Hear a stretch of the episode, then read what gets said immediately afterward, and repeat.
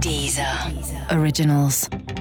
Euh, sérieusement, saison 2, épisode 7, c'est parti. Allez, dans l'émission de cette semaine, trois temps forts, trois regards décalés sur l'actu, comme dirait un chargé des programmes de télé sans aucune inspiration. Avec euh, tout d'abord euh, la Catalogne. Sera indépendante, sera pas indépendante? Est-ce que c'est pas enfin l'occasion de proposer à l'Espagne d'échanger la Catalogne avec la région Grand Est?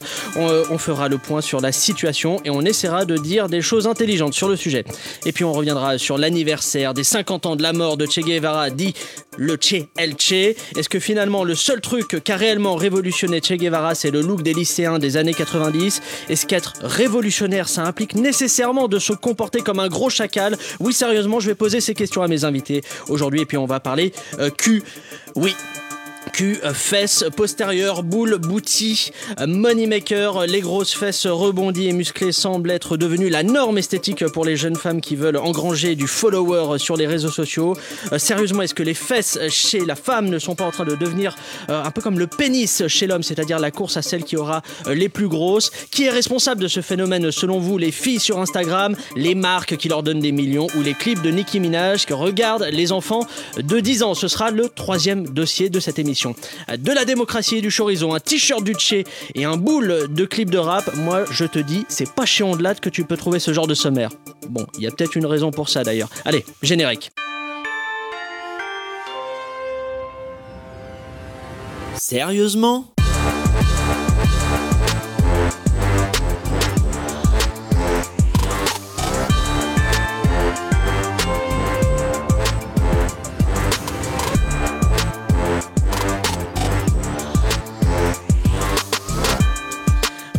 Bienvenue dans Sérieusement, le podcast d'actu avec des blagues dedans. Le principe, il est archi simple, vous le connaissez. Trois panélistes pour m'accompagner chaque semaine pour parler de ce qui a retenu l'attention du stagiaire de 3 qui porte cette émission à, à bout de bras.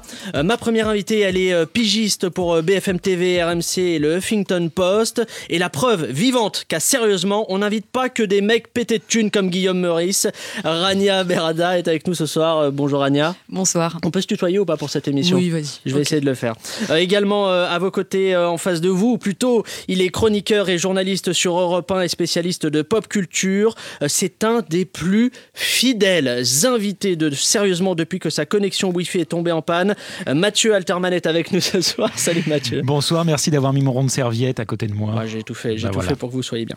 Et enfin, euh, elle est rédactrice en chef du magazine de mode Antidote, chroniqueuse pour les Inrock et Radio Nova. Elle s'y connaît autant en mode que le médecin de Gérard Depardieu en cirrhose du foie. On reçoit ce soir Alice Pfeiffer, Pfeiffer, j'aimerais bien le dire. Comment on le Pfeiffer. Pfeiffer à l'américaine. Euh, quant à moi, je suis euh, Pablo Mira et comme l'a dit Kim Kardashian, les gens ne comprennent pas la pression qui repose sur moi pour paraître parfaite. Allez, euh, sans plus attendre, on commence avec notre premier sujet sur la crise en, en Espagne. En effet, depuis euh, dix jours, la colère gronde dans les rues de, de Barcelone. Et le, Bonjour Pablo, ici la voix. Oui, mais là, c'est-à-dire que là, je suis en plein lancement plateau euh, pour l'émission. Donc, euh, monsieur Lavoie, si vous pouviez. euh, Tu t'apprêtes à parler d'un sujet de politique étrangère, et la production a peur que tu ne le maîtrises pas malgré ton patronyme ethnique. Oui, bon, et, et c'est tout? Qu'est-ce que vous avez à dire? Dites-moi. Règle numéro 1. Ah, les règles, tu n'as oui, pas le droit de demander à Mathieu Alterman s'il a été chiné de la barcelonaise cet été. Ah, Mais les gens ont le droit de savoir ça, euh, par Règle numéro 2. Pas le droit au jeu de mots. La police y est allée franco. Ah, Mais c'est la moitié des blagues de l'émission Règle numéro 3. Pas le droit au cliché sur la tortilla. Et la sangria, on peut ou pas? Non plus. Et le guacamole? Non, ça c'est mexicain Pablo. Et Despacito, c'est ok ou pas? On n'a pas les droits. Putain. Dernière règle pour finir.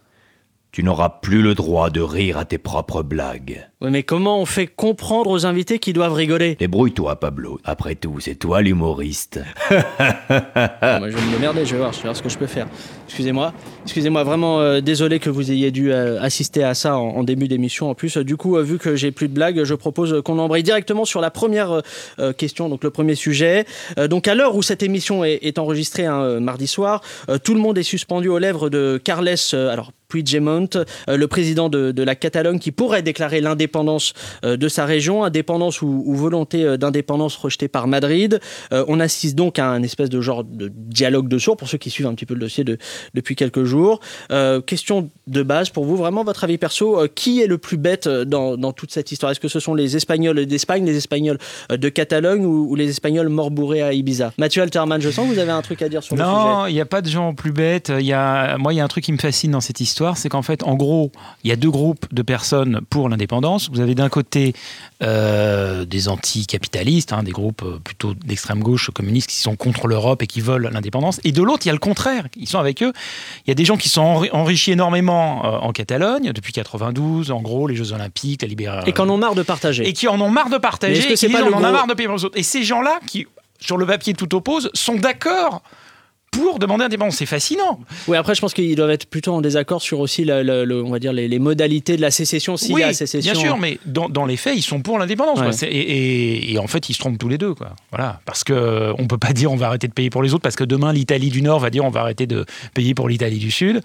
Et puis, euh, et puis de toute Pardon, façon... ju- juste concrètement, pourquoi ils se trompent selon vous? Bah, parce que déjà, il va y avoir une instabilité au niveau européen. européen bon, bah, ça, ça, c'est bon. Et puis, non, ils ne se trompent pas pour l'indépendance, ils se trompent sur les- la manière de le faire, parce que c'est illégal. On n'a pas le droit de dire, bon, bah, on va faire un référendum sans l'accord du gouvernement principal et dire, c'est juste là-dessus. Maintenant qu'ils soient indépendants ou pas, ça, c'est un autre débat. Euh, effectivement, il y a une vraie culture, il y a une langue, il y a, il y a- il y a toutes les raisons pour demander indépendance. Mais ils le font d'une manière illégale. Rania Alice, vous, euh, sur ce dossier? Non, mais je reviens sur ta question. euh, le plus con, c'est surtout le pouvoir central. C'est surtout euh, Celui de Mariano Madrid, Rajoy. donc ouais. C'est celui, c'est celui de Madrid, effectivement. Quand on voit les violences policières affreuses, mais affreuses, euh, dont on fait les frais euh, les Pendant le indépendantistes. référendum Mais c'est quand même, euh, c'est quand deux même semaines. assez fou se dire que ça se passe en Espagne en 2017, c'est incroyable. Je sais pas si vous avez vu les vidéos. Ah c'est des inadmissible. visages Ah. ensanglantés, des grands-mères auxquelles on tire les cheveux, euh, des enfants qu'on tabasse, des, euh, des, euh, des bulletins de vote qu'on prend euh, comme ça. Non, mais c'est c'est hallucinant. Et ce qui est le plus dérangeant surtout, c'est le mutisme, mais le, le- le- le silence assourdissant de l'Union européenne qui ne prend pas du tout position. Le seul qui a eu un peu les couilles de- d'aller un peu euh, au front, c'est le chef du gouvernement belge. Ouais.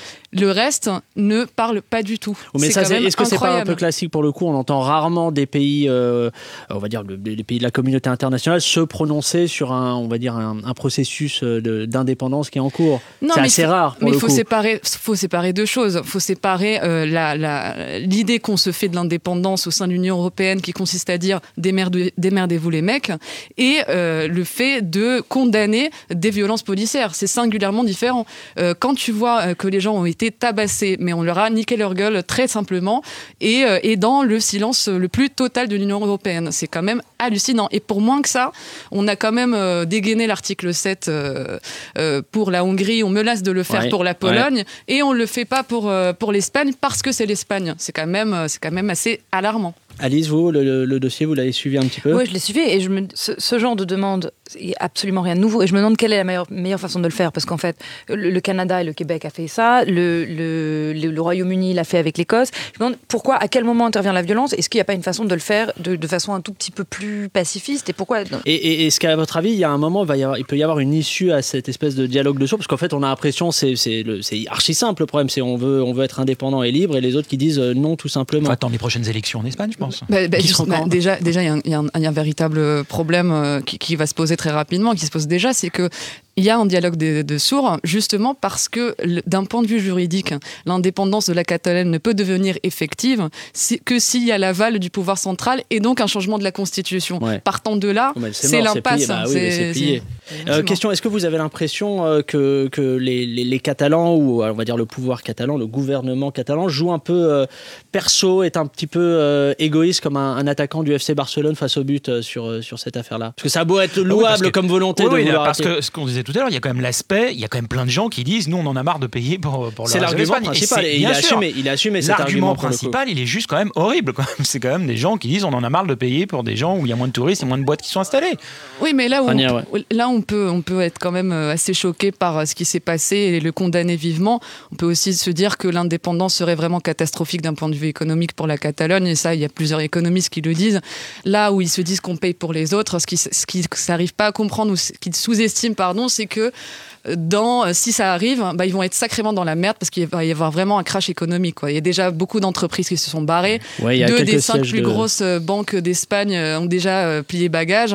Il y a plusieurs entreprises qui vont leur emboîter le pas. Enfin, ça va être un véritable carnage Par- cette parce histoire. que quoi. visiblement, ils quittent la zone euro, euro, si ça se passe. Ça, ça, c'est pas sûr là pour le coup. Il y a, il y a deux, il y a des deux, gens qui il y a deux veulent, en tout discours. cas. et- Ouais, bah oui, mais, mais je crois pour le le coup, euh, Carles, euh, Carles Puigdemont qui, qui dirige le, le- le gouvernement catalan dit euh, c'est pas forcément euh, dans le cahier des charges de sortir de, de l'Union européenne pour le coup. Euh, Oui, Rania, mais par ouais. contre, euh, Ouais. Pierre Moscovici, il y a quelques jours, a quand même dit euh, qu'on connaît bien, un commissaire européen aux affaires économiques, pas.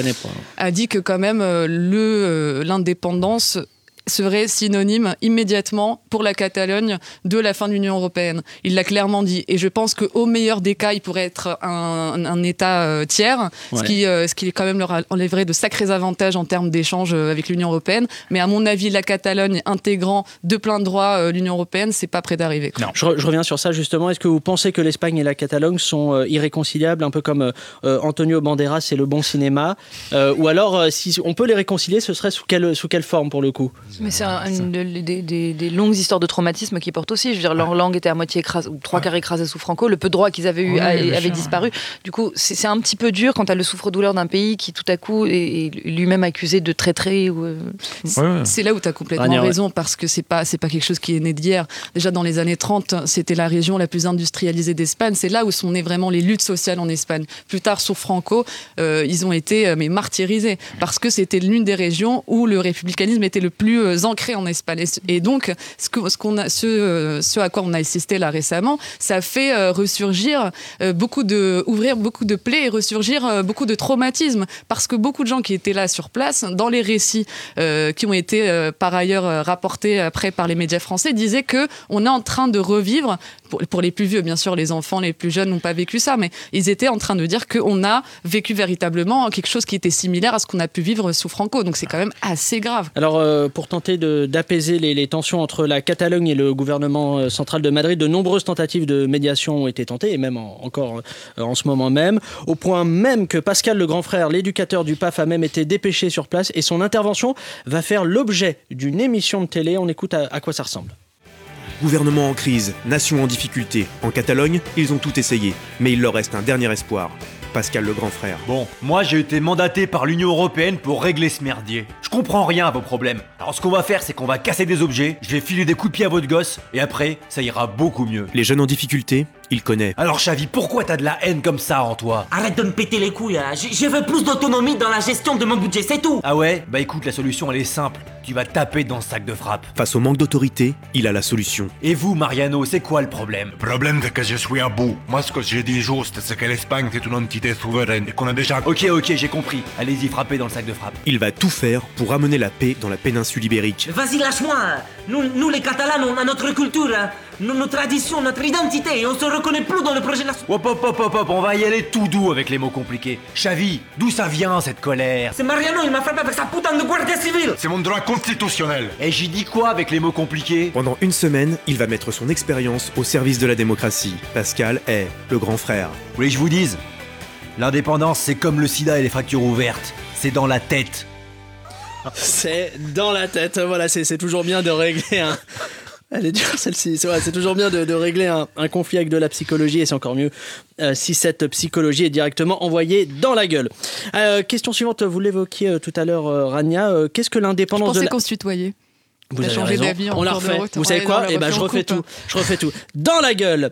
Euh, tu évoquais euh, la- ce point-là euh, tout à l'heure, Rania. Qu'est-ce que l'indépendance de la Catalogne changerait à part le nom du film L'auberge espagnole? Pour toi, c'était une catastrophe. Ce serait une Ah catastrophe. bah oui, bien sûr que ce serait une catastrophe. Je le disais tout à l'heure, il y a déjà deux banques qui se sont barrées, il y a d'autres entreprises qui ont dit qu'elles allaient le faire si jamais l'indépendance devenait effective. Et puis au-delà de Est-ce que c'est pas le coup du Brexit là qu'on est en train de nous Ah faire? bah si, bah clairement. Mais en plus, euh, il faut savoir que la Catalogne, c'est c'est la région qui exporte le plus euh, En en, Espagne, Espagne. ouais. Et donc, la sortie de l'Union européenne, ça veut dire sortir de l'euro, ça veut dire créer une nouvelle monnaie qui va pas avoir un poids énorme dans l'économie internationale, ça veut dire handicaper euh, les entreprises qui exportent. hein. C'est ça que ça veut dire. Mais Et là, donc- pour, pour- là encore, pour le coup, c'est dans le cadre du scénario de la sortie de l'Union européenne. Sortie de l'Espagne égale euh, sortie de l'Union Bah européenne, mais ce qui n'est pas, acquis. enfin, a priori, compris. a pri- moi je pense que, enfin non, a priori, c'est, c'est- a priori, ça, ça, ça va se faire comme ça. Hmm. Ça va se faire comme ça. Euh, L'indépendance, les, les Catalans en rêvent et cela donne même des idées à certains citoyens euh, français. Euh, notre envoyé spécial euh, Thibaut Valentin est en duplex avec un sympathisant euh, parisien de la Catalogne.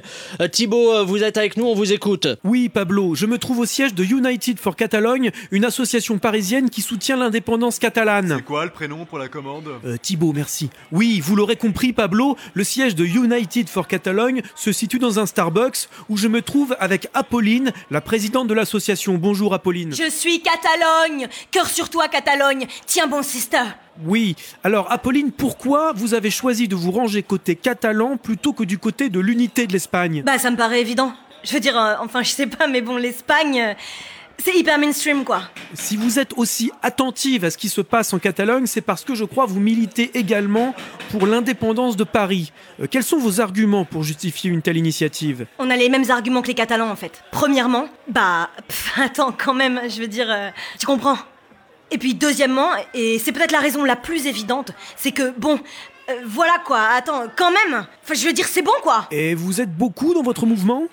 Carrément. Suffit de se balader dans Paname et lever les yeux en l'air. Chaque fenêtre où il y a une paire de Stan Smith ou un pull Kitsune, c'est des gens qui sont avec nous. D'accord. Et vous êtes prêt à aller jusqu'où dans votre On démarche s'arrêtera quand Paris sera un pays reconnu par les Nations Unies, quand les bars à soupe entreront au patrimoine de l'UNESCO et quand on aura piétonnisé toute la ville pour jouer au molki. Ok, mais si votre mouvement prend de l'ampleur et que des millions de Parisiens réclament l'indépendance de Paris, alors vous serez à l'initiative d'un mouvement totalement mainstream. Euh, C'est pas un problème pour vous? Non. Et c'est pourquoi j'invite tous ceux qui nous écoutent à rejoindre ma seconde assaut, qui a pour but de lutter contre l'indépendance de Paris. Donc voilà quoi, j'ai envie de Ok, très bien. Merci Apolline. Vous le voyez, Pablo, l'indépendance de Paris pourrait bien devenir un jour réalité. Enfin, si les Parisiens et Parisiennes parviennent à se libérer de leur apéro dînatoire. Oui, bien sûr, et pour euh, tout comprendre euh, de la crise en Catalogne, je vous invite à consulter le vlog euh, d'Apolline qu'on vient d'entendre à l'adresse suivante www.voilà quoi attend, je veux dire ça va.fr. Sérieusement? Allez, on passe euh, à notre second sujet du jour et on va parler d'Ernesto Guevara, euh, dit Loche, dit... Jocelyn, qu'est-ce qui se passe? On dirait un tremblement de terre, c'est chelou un peu. Non, non, mon Dieu, Pablo, c'est bien pire que ça. Un, chibre colossal est en train de traverser toute la capitale. Euh, il est actuellement au Jardin des Plantes et il continue de grandir. Il sera bientôt au-dessus de la maison de la radio où, nous enregistrons l'émission.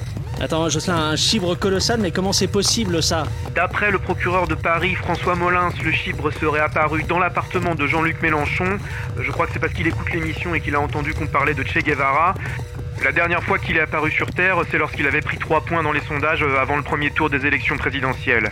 Ah, ça va, ça va, ça va, tu me rassures, euh, tout va bien. À mon avis, sa joie va vite redescendre quand il va comprendre qu'aujourd'hui, euh, la plupart des jeunes ne savent même pas euh, qui c'est. Car oui, ça fait euh, 50 ans euh, que Che Guevara est mort. Euh, D'icône révolutionnaire, il est visiblement euh, euh, devenu icône marketing. Question vraiment simple de base pour commencer euh, ce sujet-là avec vous. Euh, C'était qui pour vous euh, le Che, à part euh, le type sur le t-shirt euh, plein de pellicules que porte votre neveu, si vous en avez un? C'était qui pour vous? Est-ce que ça représentait quelque chose, une icône ou pas du tout dans votre euh, jeunesse Non pas que vous soyez vieux ou vieille, mais euh, est-ce que ça Bah, mon représentait propre quelqu'un t-shirt avec euh, la tête de Che Guevara. C'est vrai effectivement. Ouais, ouais, ouais, ouais. Mais pour une raison simplement esthétique ou avec des valeurs J'avais avec l'impression de montrer que j'étais à gauche, même si je savais pas du tout ce que ça voulait dire. Et que mais vous alors étiez extrême droite, carrément même. Ouais, exactement, alors que j'allais voter Marine Le Pen. Non, c'est. euh, ouais, je, je- c'est- ça, ça voulait, ça, ça symbolisait quelque chose d'anti-establishment, même si on savait pas exactement ce que ça voulait dire. C'était, on écoutait trio et on, était, on fumait des joints à côté. Et ça, ça a bougé un peu. C'était. Nathalie Mathieu. Cardone. C'était vraiment- Nathalie Cardone. À Stasième près. Bah oui.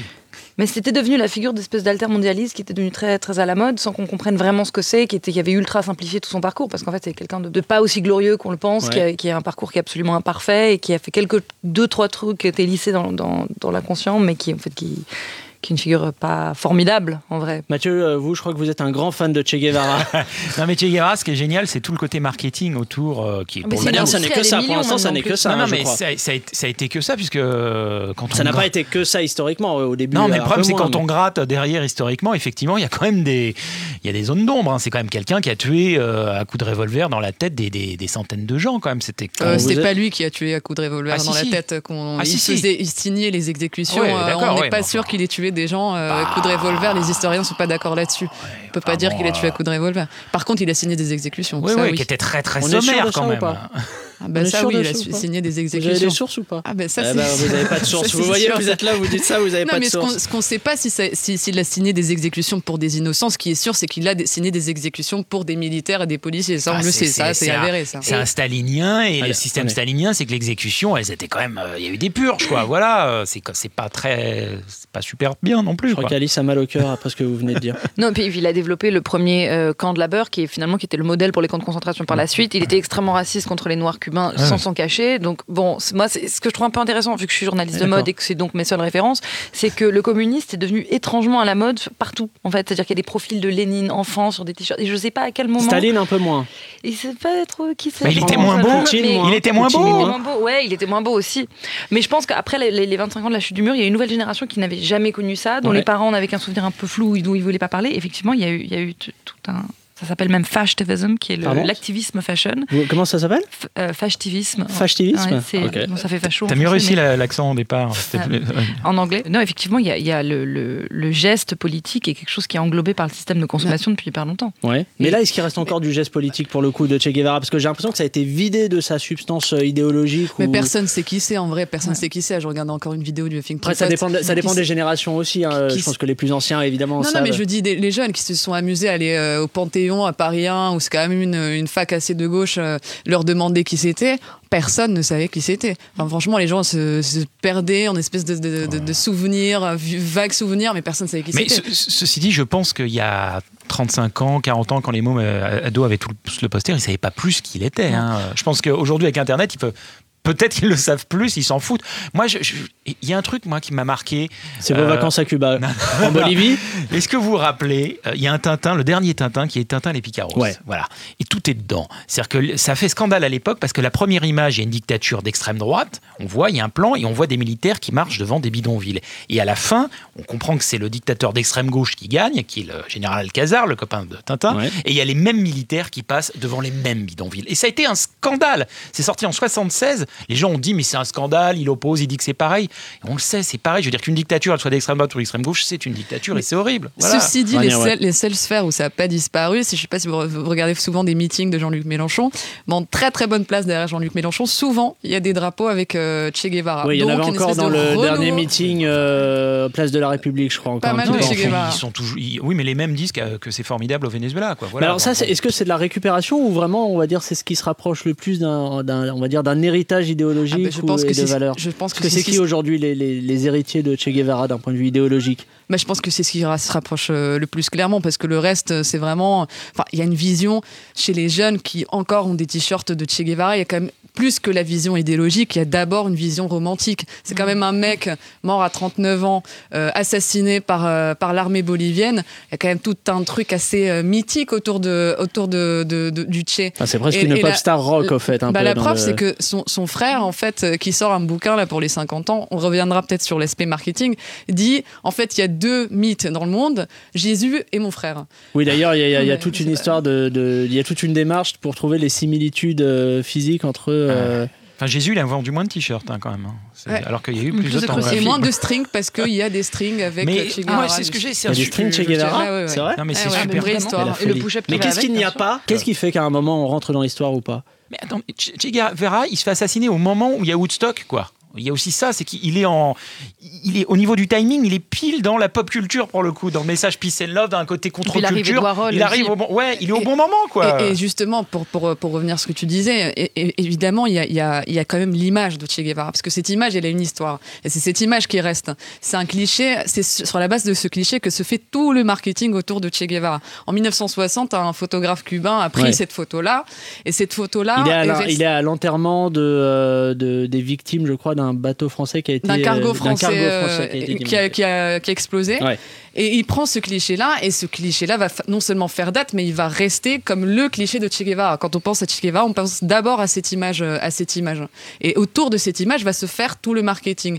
Et, et, et, la- et pour la petite histoire, en fait, les droits d'auteur maintenant sont, euh, sont euh, appartiennent au fils euh, du Che, qui est une entreprise euh, en, en Chypre, je crois, et, et, qui, et qui se fait mais énormément de thunes euh, Ouais. sur le dos de oui, son qui père. fait des procès, qui fait des procès. Il est défiscalisé là où il est, j'imagine. En plus. J'imagine, En oui. plus, et, et le truc le plus drôle, c'est que quand même, il y a quelques années, je crois en 2007, la fille de Che Guevara avait fait un procès. bon, Alors c'est complètement lunaire, Ah oui, oui, oui. complètement lunaire au club de handball d'Ivry-sur-Seine. Parce qu'ils avaient utilisé l'image du Che, elle a quand même ramassé 13 000 boules dans cette histoire. Vous savez qui est le plus grand soutien de Che Guevara en France? Ah, allez-y. Ah, c'est intéressant. C'est Ah, pas. Mélenchon. C'est Les Pierre, Anonymous. Pierre Richard. Pierre Richard. Pierre Richard connaissait, était un, un- un intime très proche de la révolution castriste. Il y allait euh, souvent. euh, Castro, Che Guevara, oui, c'est les deux idoles de Pierre Richard. Il est intarissable sur le sujet, il les a tous rencontrés. C'est étonnant. Je crois même qu'il a fait un documentaire dessus. Dans les années 90, il a fait un truc dessus. Très bizarre. Euh, on l'a vu, les, les 50 ans de la mort euh, de Che Guevara ont eu euh, beaucoup d'écho euh, cette semaine. Et chose plus surprenante, euh, ils ont même inspiré une nouvelle comédie à Philippe Lachaud, hein, le créateur de- des films Babysitting 1 et 2. Euh, je vous propose d'écouter la bande-annonce. Philippe est un Français comme les autres. Je dis pas qu'il faut mettre dehors tous les étrangers, mais les Noirs et les Arabes, ce serait déjà pas mal, quoi. Et il dit ce qu'il pense. Enfin quoi, je dis ce que je pense, merde. Mais un jour, Docteur, je me sens bizarre. J'arrête pas de fumer des cigarios là, et j'ai une érection dès que je vois une feuille d'impôt. Qu'est-ce qui m'arrive, bordel? Philippe, j'ai une assez mauvaise nouvelle, je crois que vous êtes habité par l'esprit du Che Guevara. Il y a très longtemps, son esprit a été enfermé dans un t-shirt et il s'est échappé. il va devoir apprendre à vivre avec de nouvelles convictions. Mort au bourgeois Mort au bourgeois Philippe, descends de cette table et viens manger ta soupe. Et bien sûr, de nouvelles rencontres. Mais c'est quoi tous ces gens Et pourquoi ils se lavent pas Eh bah ouais, mon Philippe, c'est la fête de l'humain. Che Guevara Grave, la nouvelle comédie marxiste-lénifiante de Philippe Lachaud. La révolution commence le 19 octobre. Euh, le, le- le Che a, a longtemps été euh, le, le symbole de la jeunesse, notamment en mai 68, euh, on l'évoquait tout à l'heure. Est-ce que vous pensez qu'un jour, Maître Gims finira lui aussi sur des briquets et des badges? C'est c'est qui et, et- et la question qui a derrière ça, au fait, qui est un peu plus sérieuse, c'est on a l'impression qu'il n'y a plus d'icône politique pour les jeunes aujourd'hui. Jean-Luc Mélenchon. Non, j'ai rigole, c'est une blague. Ah, Ah non, non, non, c'est pas vraiment une blague. Alice. Tout le monde dit avoir voté Mélenchon, puis est rentré de la manif en Uber. Peut-être bon, pas Mathieu, mais. Bah, tout le monde. euh, Je crois qu'il est juste chiffres, rentré en Uber, il, a, Mathieu. il a- il a une crédibilité. Enfin, il y a quand même quelque chose, il y a un engouement chez les bobos où je pense franchement qu'ils ont voté Macron, mais porté le t-shirt Mélenchon, comme, euh, Non, non, non, comme Bernie. Sanders Non, mais pas, pas non, non, plus non, à cette échelle. Enfin, bon. Pas- voilà, Jean-Luc le- Mélenchon les en string, je chiffres, pense pas. euh, Mais en t-shirt, les chiffres montent, ça n'a rien à. ça- Question, j'aimerais euh, effectivement revenir sur le débat central. Euh, Pour l'image du est-ce qu'il ne valait pas mieux euh, qu'il meure jeune et avant que tout le monde ait l'occasion de le voir en survêt Adidas? Est-ce que finalement sa chance c'est d'être euh, mort jeune pour passer à la postérité pour Ça, c'est une question pour Alice. Ah Bah, tiens, comme, oui, bah Alice. oui, bah, comme, Oui. comme toutes les stars et comme Jésus, d'ailleurs, qu'on n'a Ouais, pas eu ouais. l'occasion de voir obèse et en survette. Mais oui, c'est c'est effectivement quand tu cristallises ton mythe à son pic. euh, c'est- Il n'y a pas de contre-exemple pour le coup de. C'est de- pas génial. Brigitte Bardot, malheureusement, regarde ce que ça a donné. euh, Ouais, tu c'est vois, une Marilyn- catastrophe. Mais. Euh, je le disais juste avant, le, le Che a, a fini par devenir euh, finalement une véritable icône marketing et à être un peu euh, vidé de sa substance euh, idéologique. Chez Publicis aussi, on a, on a célébré euh, le 50e anniversaire de sa disparition. Reportage. Locaux de Publicis, lundi 9 octobre 2017. Le Che incarne des valeurs essentielles à nos yeux. Honnêteté, bravoure, marketing viral, pas de droit à l'image. Pour le 50e anniversaire de sa mort, on va lancer toute une gamme d'OP exceptionnelle. On va accompagner Guerlain sur la sortie du parfum Guérilla qui contient de la véritable sueur de guerriero à l'intérieur. Non, tenez, sentez. Oula, c'est fort. C'est acre, n'est-ce pas? C'est la sueur de Bolivien qui fait ça. Sinon, avec Durex, on sort les préservatifs parfum jungle. Vous allez voir, ils ont un lubrifiant légèrement urticant qui donne l'impression de faire l'amour avec une plante tropicale. C'est du marketing expérientiel en fait. Dans le même genre, McDo va lancer un menu macrobel. hein. C'est un bel hommage à sa période guérilla puisque les frites sont cuites dans la graisse de moteur, euh, le burger est à base de terre glaise et, et c'est servi avec une bouteille d'eau croupie. Vous avez pas peur que ça fasse un peu trop marketing? Bon, on travaille là-dessus évidemment. Par exemple, euh, pour les hipsters, euh, qui trouvent son image un peu trop euh, mainstream, hein, on, on a prévu des t-shirts réversibles avec d'un côté l'image du Che et de l'autre celle de Klaus Barbie. Plus clivant, mais gros potentiel d'identification. Vous faites souvent des OP centrés sur une personne comme ça? On fait parfois des OP dédiés à Bernard-Henri Lévy, qui dépense 2 à 3 millions par mois hein, en produits dérivés à son image. Mais on va pas se mentir, hein, c'est pas le même plaisir que se faire du fric sur un idéal révolutionnaire. Hein, étant étant qu'on est dans, le sujet, euh, à noter la commercialisation euh, d'une nouvelle gamme de purée en poudre Simone Veil, euh, parce que le bon goût des pommes de terre se marie si bien avec celui de l'émancipation. Question pour vous sur le sujet, est-ce que vous croyez que Che Guevara aurait été content de voir Steve Jobs scander C'est une révolution pour chaque nouveau modèle d'iPhone Bah, vous alors, êtes en je vais de dire, oui. Je pense que surpris. quelque part, vous allez Steve défendre Jobs, cette position. mais Steve Jobs, c'est euh, c'est C'est l'héritier de Che Bah, Guevara. en tout cas, Steve Jobs était un hippie quand il était jeune. Voilà, quelque part, il a mis une philosophie hippie. Évidemment, c'est un, libéral, ça, mais bien sûr, mais, mais quand même, ce qu'il a tenté de faire, il y a une forme de communauté euh, chez Apple, il y a un truc. Bah, derrière, le storytelling, c'est un peu ça quand même. Ça, Non, mais au-delà, de Steve Jobs, Ouais, ce qui est vraiment très très rigolo, c'est, de voir par exemple euh, le prince Harry porter un t-shirt du Che Guevara. Ouais. Che Guevara est aussi monarchiste que Macron aime le peuple. Ouais. Tu vois ce que je veux dire? Ça, ça, ça, ça ne Il y a fonctionne une pas du tout. récupération par, par des, par des, Bah pas oui, des opposés de la même façon que Jay-Z, euh, quand je le vois m'apporter Ah oui, un en t-shirt Che. Guevara, Ouais. c'est quand même. euh, Enfin, Ou Melania Trump, une écharpe Bernie. Sanders, parce que ça avait été refait par vrai, la marque Balenciaga, elle s'en est pas rendu compte. Ah ouais. ouais. C'est être cool, hein. Che Guevara, c'est une icône cool. C'est pas une icône politique, c'est une icône cool. Dernière euh, question, et puis après on passe à la suite. Euh, c'est qui les prochaines icônes pour autocollants et mugs euh, pour vous, à part le pape François et Leonarda Je vous écoute. Mathieu, François Bah, Ruffin? euh, C'est clair qu'elle vient pas de France, la prochaine icône, parce que tout le monde s'en fout. Ah, y a plus rien. Tu peux pas Ah, avoir non. une icône mondiale qui vient de France, c'est impossible. Là, faut... La prochaine icône, bah, c'est mon, mon, mon idole, c'est le, le patron de Tesla. Elon Musk. Bien sûr, c'est l'homme le plus important Ah, il est aujourd'hui. drôle, lui. On, on retient ça. Et euh, Rania, pour vous moi, Christiane Taubira, parce qu'il faut toujours répondre Christiane Taubira. Oui, je suis d'accord avec toi, je retire ma réponse et je réponds à Christiane Taubira. On organisera un quiz euh, Christiane Taubira avec euh, que des Christiane Taubira en, en réponse évidemment. Allez, on avance. Et on passe au sujet suivant, euh, sobrement baptisé La folie du boule, la folie du cul. Euh, un plateau que Deezer nous a très amicalement suggéré. Oh Pablo, c'est Fred de 10h. Bon écoute, euh, j'ai vu le choix des sujets pour l'émission d'aujourd'hui, hein, ça va pas.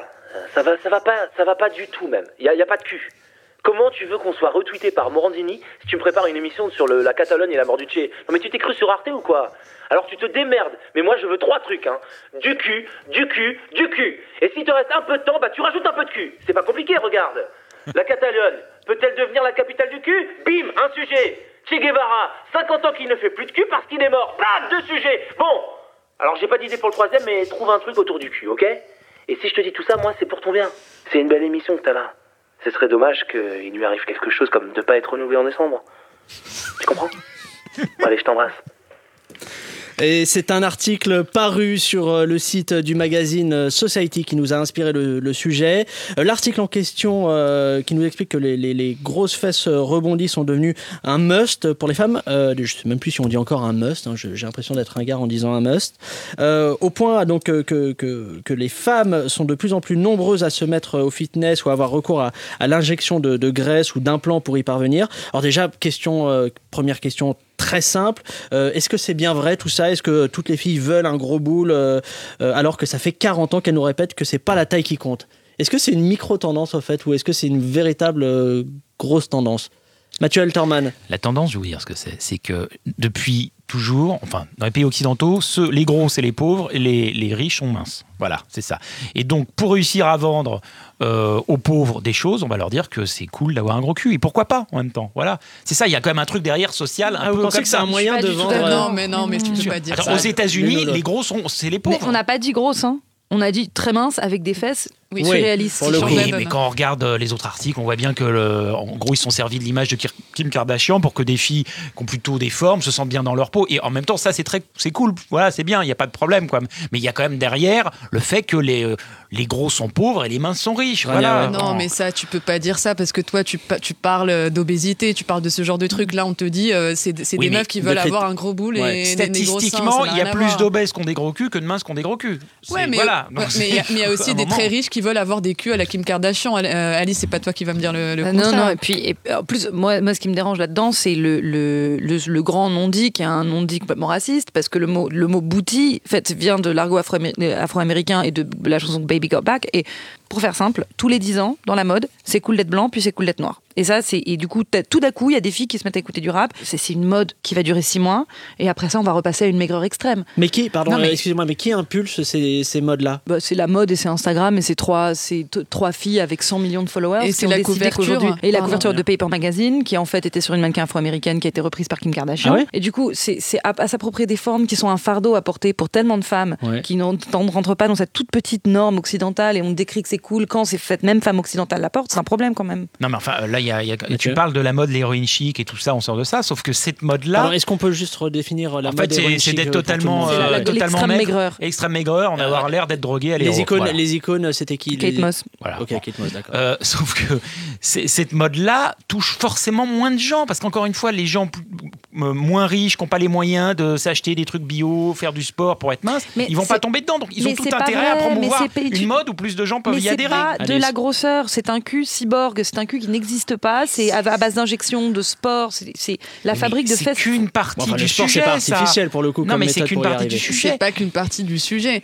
Au contraire, moi je pense que c'est le snobisme inverse. C'est justement, il y a une, une- c'est le, le, le bourgeois qui joue à la racaille, qui joue à la pétasse. Il y a un jeu où les pauvres vont essayer de ressembler aux riches et les riches vont se moquer des pauvres en train d'essayer de leur ressembler. que- oui, c'est ça. Et Les ça pauvres imitent aussi- les riches, donc Oui, mais d'accord, mais là, ce que tu as en ce moment, c'est le, le truc hilarant chez, de, chez, de- dans les défilés, c'est qu'on on joue à la banlieue, c'est qu'il y a une mode qui va avec, il y a les, les- des- des- Ça va au-delà du corps. sont- Ouais, ça va avec des leggings, ouais, qui va au-delà du corps et qui va, non, qui est plus globalement une mode qui serait pour accommoder tout genre de corps, mais surtout euh, un, des, des claquettes de piscine et des chaussettes. Oui, c'est mais quand même un- il y a un moment où tu te trompes, c'est que tu te dis qu'à partir du moment où les riches imitent les pauvres, les pauvres vont pas imiter les riches. Bah non, ils s'en foutent, ils vont quand même les imiter. C'est pas grave, ils s'en Mais c'est foutent de dindon de ça. la farce, c'est ça qui est un petit peu triste dans l'histoire. C'est pas du Mais tout leur c'est marché pour eux, c'est de la luxe. mode. Si on peut se recentrer euh, Ouais, ouais, sur le cul, si je puis dire, il y, a, il y a aussi un truc que, comme on parlait tout à l'heure de, de, de cette récupération, de ce business qui est fait, Kim Kardashian, en attendant, elle s'en met plein les poches aussi de cette histoire de, de, de gros cul, parce que en attendant, elle te vend, elle te vend quand même des bouées euh, gonflables euh, moulées euh, sur euh, son cul euh, 100 balles. Elle fait ça? Ah bah oui, oui. Donc ça, c'est Est-ce qu'il y a aussi- aussi de la Guevara thune- dessus de la, de la thune derrière. hein. Kim Si on pourrait mettre Che Guevara dessus en plus. Non, par contre, je, je voulais vraiment avoir euh, votre avis sur un point bien précis. Euh, quand on écoute ou qu'on lit les témoignages euh, de, de- de ces jeunes femmes, là, bah, la plupart du temps, ce sont des, des jeunes femmes qui essayent d'avoir ces, ces- on va dire, ces grosses fesses euh, euh, rebondies.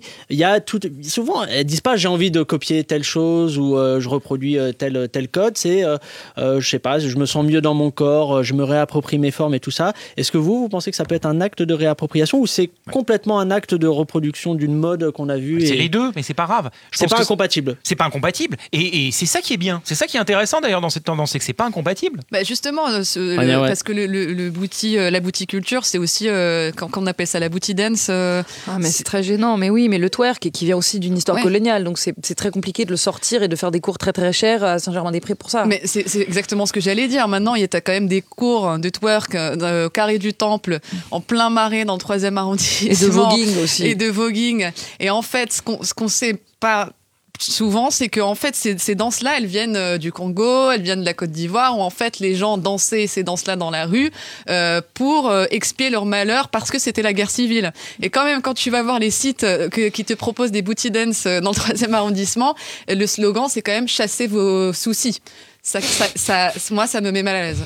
Euh, question est-ce que ça vous choque qu'avec euh, euh, ces paires de fesses montrées à outrance, les femmes soient réduites à, à autre chose qu'une paire de seins C'est bien aussi. Enfin, moi, ouais. je trouve que c'est bien aussi qu'on parle, qu'on parle des fesses et qu'on les montre surtout et qu'on fasse le focus sur les fesses.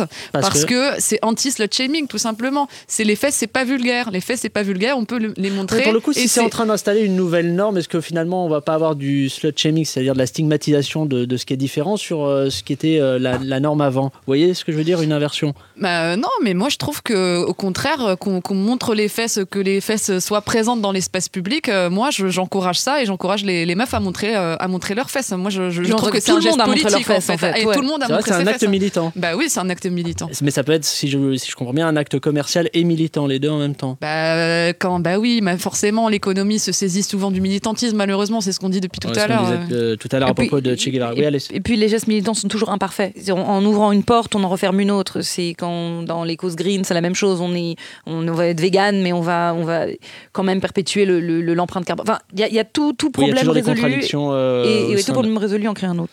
Euh, en quelques années, les, les fesses sont devenues euh, une source d'obsession pour beaucoup, hein, si, on, si on en croit cet article de Society. C'est le cas de Samuel et Laetitia, pour qui le postérieur est au centre tout simplement de leur vie, de leur couple. Reportage. Laetitia en est, je crois, à sa 19e opération. C'est une aventure que vous vivez à deux. Euh, comment ça a commencé? Alors, c'était il y a quelques années, je lisais un magazine People et je suis tombé sur une photo de Jennifer Lopez. Et là, coup de foudre. Je crois que j'avais jamais ressenti ça pour une paire de fesses. Vous vous dites quoi à ce moment-là? Bah, que j'aime ma femme et que mon rôle de mari, c'est de lui donner les moyens de correspondre à mes fantasmes. Et donc au début, ça a commencé par des implants fessiers. Voilà, ensuite c'est le visage, les seins, les bras, les coudes. Le ventre et la colonne vertébrale aussi. Et puis les oreilles. Mais pour vous, Samuel, ce n'était toujours pas assez. C'est juste que je voulais pas qu'elle ait les mêmes fesses que Jennifer Lopez. Moi, je voulais que ma femme, elle devienne les fesses de Gillo. Comment ont réagi les gens autour de vous? Tout le monde me disait que c'était pas possible, euh, une histoire d'amour avec des fesses et. Vous savez, on vit dans une société qui est tellement rétrograde. Pourtant, je demande vraiment pas grand chose. Et puis, Dieu merci, on a rencontré le docteur Tournier. Donc on va enfin procéder à l'ablation des membres inférieurs. hein. je, je récupère de la graisse et de la peau là, là et là. Euh, vous aurez tout le devant de votre corps euh, comme ça, très, très rebondi, ce qui donnera cette forme de postérieur géant. Du coup, je vais avoir du mal à bouger, non? Mais chérie, on en a déjà parlé de ça. Non, mais aucun souci. Ce que je peux faire, c'est que je vais intégrer une poignée et de petites roulettes discrètes dans votre dos. Ce qui permettra à votre mari de vous déplacer très facilement. D'ailleurs, les stars d'Hollywood ne se déplacent plus que comme ça. Ouf. Je suis soulagée alors. Depuis notre reportage, Samuel et Laetitia se sont séparés. Samuel a refait sa vie avec Chantal, qui elle a fait refaire sa poitrine en forme de bouche de Sophie Marceau. Et euh, on ne le répétera euh, jamais assez, chacun est libre de déformer son corps euh, comme il ou elle le souhaite. Pour terminer ce, plateau, c'est l'heure de, vérifier si vous aussi autour de cette table et vous qui écoutez l'émission, vous êtes incollable sur les, les questions de fesses. Vous verrez avec ce que vous aurez appris grâce à ce quiz, vous pourrez briller dans tous les dîners un peu chelous en ville. C'est parti. Première question, évidemment, il y a plusieurs réponses possibles. Selon une étude de 2008 de l'université de Pittsburgh réalisée sur 16 000 volontaires, les femmes qui ont des grosses fesses, réponse A sont plus intelligentes, réponse B vivent plus longtemps, réponse C sont moins atteintes par le diabète. Vivent plus longtemps Le diabète Eh bien, c'était les trois. Écoutez bien, écoutez bien, on va apprendre des choses en s'amusant, c'est fabuleux. Euh, elles vivent plus longtemps parce que la graisse des fesses et des hanches aide notamment le métabolisme à produire euh, du bon cholestérol. Pour le diabète, le gras contenu dans le bas du corps est moins actif que celui contenu dans le haut du corps et plus intelligente aussi car ces femmes consomment plus d'oméga 3 qui est responsable du développement du cerveau. Et vous l'aviez pas vu venir celle-ci. Allez, deuxième question. 10% de ceux qui utilisent les implants fessiers A sont des hommes, B meurent des suites de complications, C sont des Kardashians. Je vous écoute. Bah, les trois, c'est ça Les trois Non, non, non, c'est pas les trois. C'était sont des hommes. 10% de ceux qui utilisent les implants fessiers sont des hommes. Peut-être un chiffre intéressant qu'on on oubliera évidemment une fois cette émission terminée. Allez, euh, question 3. Euh, Qu'est-ce que la tortue euh, Leucops, une tortue d'eau douce australienne, est capable de faire avec son anus? Réponse A, respirer sous l'eau. Réponse B, manger. Réponse C, imiter Michel Leb qui imite l'accent africain. Moi, je suis pour Michel Leb, je pense. C'était. Allez, je, je Ah, sens non, que je suis en train de vous si perdre dans le regard. Vous êtes en train de vous évader. non, non, c'est une vraie Vous train information. Ah oui, oui, bien sûr, bien sûr, la réponse est vraie. euh, On peut nager avec son trou du cul? Elle mange, non? Manger? C'était respirer Nager? sous l'eau. Respirer sous Elle l'eau peut respirer avec son anus. Ah, D'où toutes les blagues, t'as la bouche à la place du cul. Et là, Ah ouais, ça et là, ça relativise la suprématie de, la blague de surtout, humain. je suis mort en faisant caca, quoi, c'est ça. Exactement, c'est- merci d'apporter toujours une Bah, petite voilà. touche de, de poésie dans cette émission. Euh, quatrième question, selon une étude américaine de 2013 pour le magazine Health Woman, les fesses représentent la partie du corps de la femme que les hommes regardent en deuxième, en quatrième ou en huitième. Mais les par huitième, parce qu'il faut qu'elle ça se dépend tourne, pas. Mais je vous écoute, Alice, vous, vous avez le droit de vous indigner, mais Bah, je vous en écoute. dernier, sauf si on marche pas à l'envers, non? Alors? Moi, je dirais en deuxième. En deuxième. Mais En huitième, pareil. Ah oui, C'était, tourne, hein. bah oui, bah oui, allez, c'était en huitième. La preuve que les hommes aussi euh, sont bien des, des gros mythos. Je vous donne le classement, le classement complet. Écoutez bien, il regarde d'abord les yeux, le sourire, les seins, les cheveux, les hanches, les jambes, le style, on va dire style global, les fesses, la peau et puis la taille. Et puis dans mon cas personnel, évidemment, je rajouterais sa faculté à oublier. Sérieusement? Et oui, euh, sérieusement, épisode 7, euh, c'est fini. Rania Mathieu, Alice, merci de vous être prêté au jeu. Merci, à vous. Bah oui. J'espère que ça a été, que vous vous êtes un peu Super. amusé, que vous avez appris des, des choses. Quant à vous, euh, chers auditeurs et auditrices, euh, ne bougez pas, on se retrouve la semaine prochaine. Et en attendant, surtout, ne vous prenez pas trop au sérieux.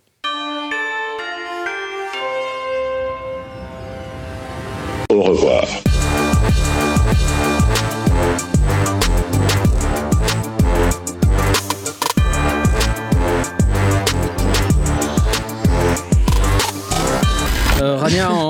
Régie, on m'a dit que vous êtes la seule journaliste de BFM qui maîtrise ces dossiers et que ça crée un malaise à l'antenne. Ah merde.